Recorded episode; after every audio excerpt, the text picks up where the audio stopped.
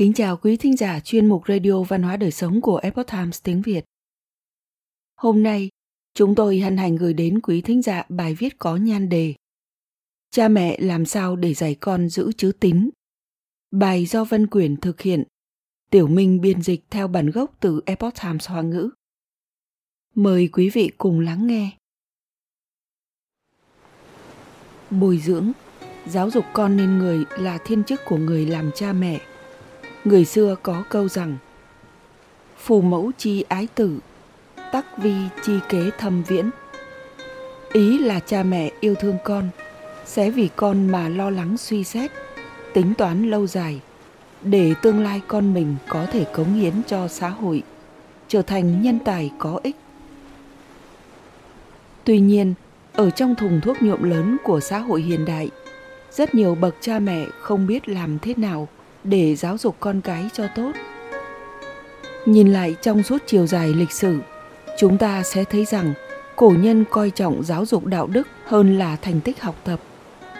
Khổng tử từng nói: Đệ tử nhập tắc hiếu, xuất tắc đễ, cẩn nhi tín, phiếm ái chúng, nhi thân nhân, hành hữu dư lực, tắc dĩ học văn.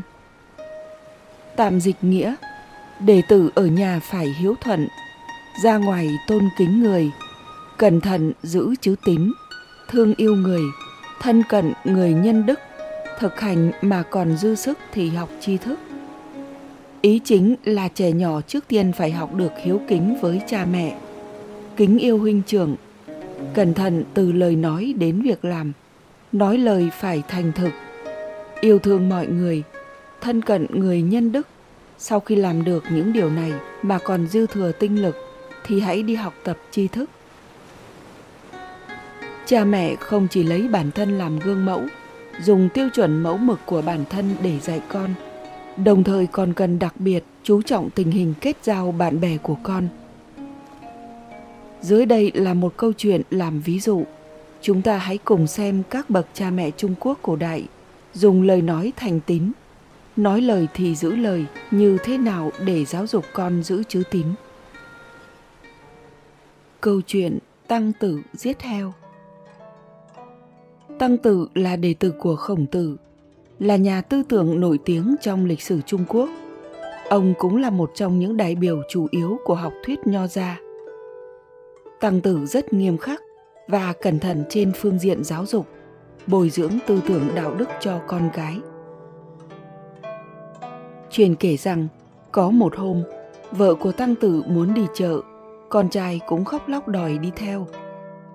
Vợ Tăng Tử bèn dỗ dành con trai rằng Con về nhà trước đi, đợi khi mẹ về sẽ giết heo cho con ăn.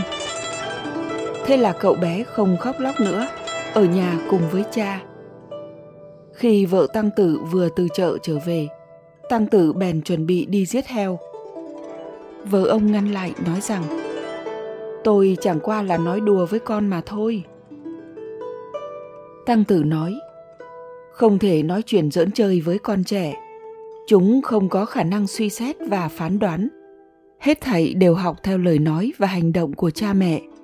Nghe theo sự dạy bảo đúng đắn từ cha mẹ. Bây giờ lừa gạt con chính là đang dạy con lừa gạt người khác mẹ lừa gạt con con sẽ không còn tin tưởng vào mẹ của mình nữa đây không phải là cách giáo dục trẻ đúng đắn. Thế là tăng tử liền đi giết con heo luộc thịt cho con ăn. Lời bàn. Trong quá trình trưởng thành của trẻ nhỏ, cha mẹ chính là người thầy đầu tiên của con. Vậy nên, mỗi lời nói, mỗi hành động của cha mẹ trước mặt con cái đều phải cân nhắc cẩn thận, không thể hành động tùy ý. Nếu không, đợi đến sau khi con trẻ trưởng thành đã hình thành tính cách rồi mới chỉnh sửa cho con. Như vậy thì quá khó khăn.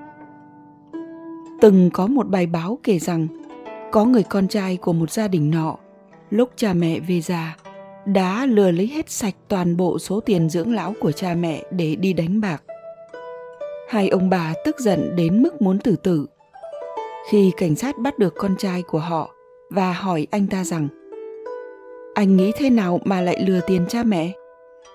Anh ta lại nói rằng, từ nhỏ tôi thường xuyên chứng kiến cha mẹ lấy các loại lý do hoặc tùy tiện nói dối tôi, cũng đi lừa người khác. Vì vậy tôi học theo họ. Vậy nên, khi con trẻ bắt đầu hiểu chuyện, thì điều cha mẹ nên làm là, thứ nhất, không thể tùy ý nói đùa, nói dối trẻ nhỏ. Trẻ cảm thấy lời nói của cha mẹ là không thể tin. Dần dần trẻ chẳng những không còn tin tưởng cha mẹ mà cũng sẽ học theo. Thứ hai, khi thấy con trẻ xuất hiện hành vi nói dối, cha mẹ phải kịp thời giáo dục và uốn nắn cho con, nói cho con biết tầm quan trọng của việc nói thật.